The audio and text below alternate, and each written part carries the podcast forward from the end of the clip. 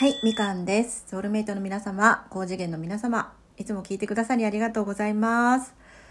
えーと、先日、えー、タエさんというコーチングの先生がいらっしゃるんですけれど、その方のオンラインセミナーに参加しまして、で、あの、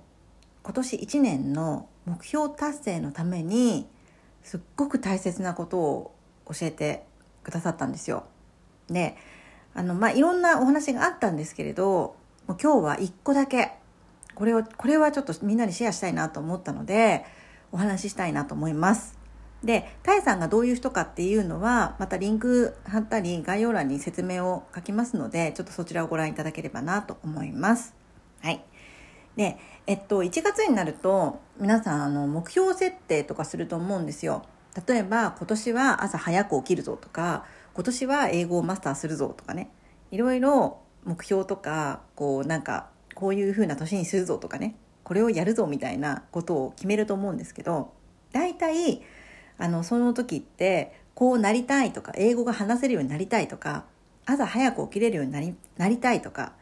うんと、英語が話せるようになったらいいなとか、朝早く起きれるようになったらいいなみたいな感じのいいなとかなりたいとかこうしたいとかっていう風な感じで目標設定をすると思うんですけれどもしくはねあと引き寄せの感じでいくと英語が話せるようになるとかねあと朝早く起きれるようになるそういう一年にするみたいな感じの設定をすると思うんですけどなんかねそもそもね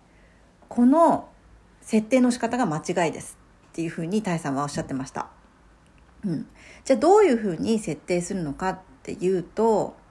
もっと強め。えっと自分がそうなってなきゃおかしいよね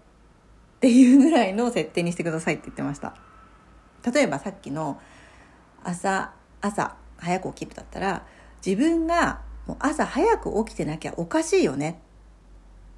もしくは英語だったら自分が英語喋れてなきゃおかしいよねっていう設定に変えてくださいと。もうね、それぐらいの強めでやってくださいっておっしゃってました。うん。で、そっから、そっからなりたい姿を明確にイメージしてくださいということでした。で、さっきのね、なんかこうなったらいいなみたいな感じのノリで決めちゃうと、もうね、2月には忘れてなかったことになってるそうなんですよ。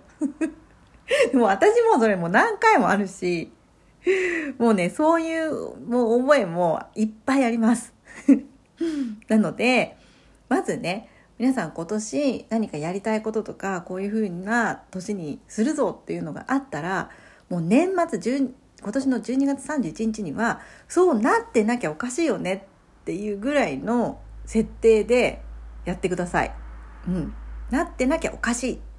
うん、それぐらいの設定で言ってくださいね。ということで、今日は、まあ、それぐらいでもう一つだけお話しいたしました。じゃあ皆さん、えー、やって、そういう風な感じで意図してみてください。終わります。伝わったかな？大丈夫かな？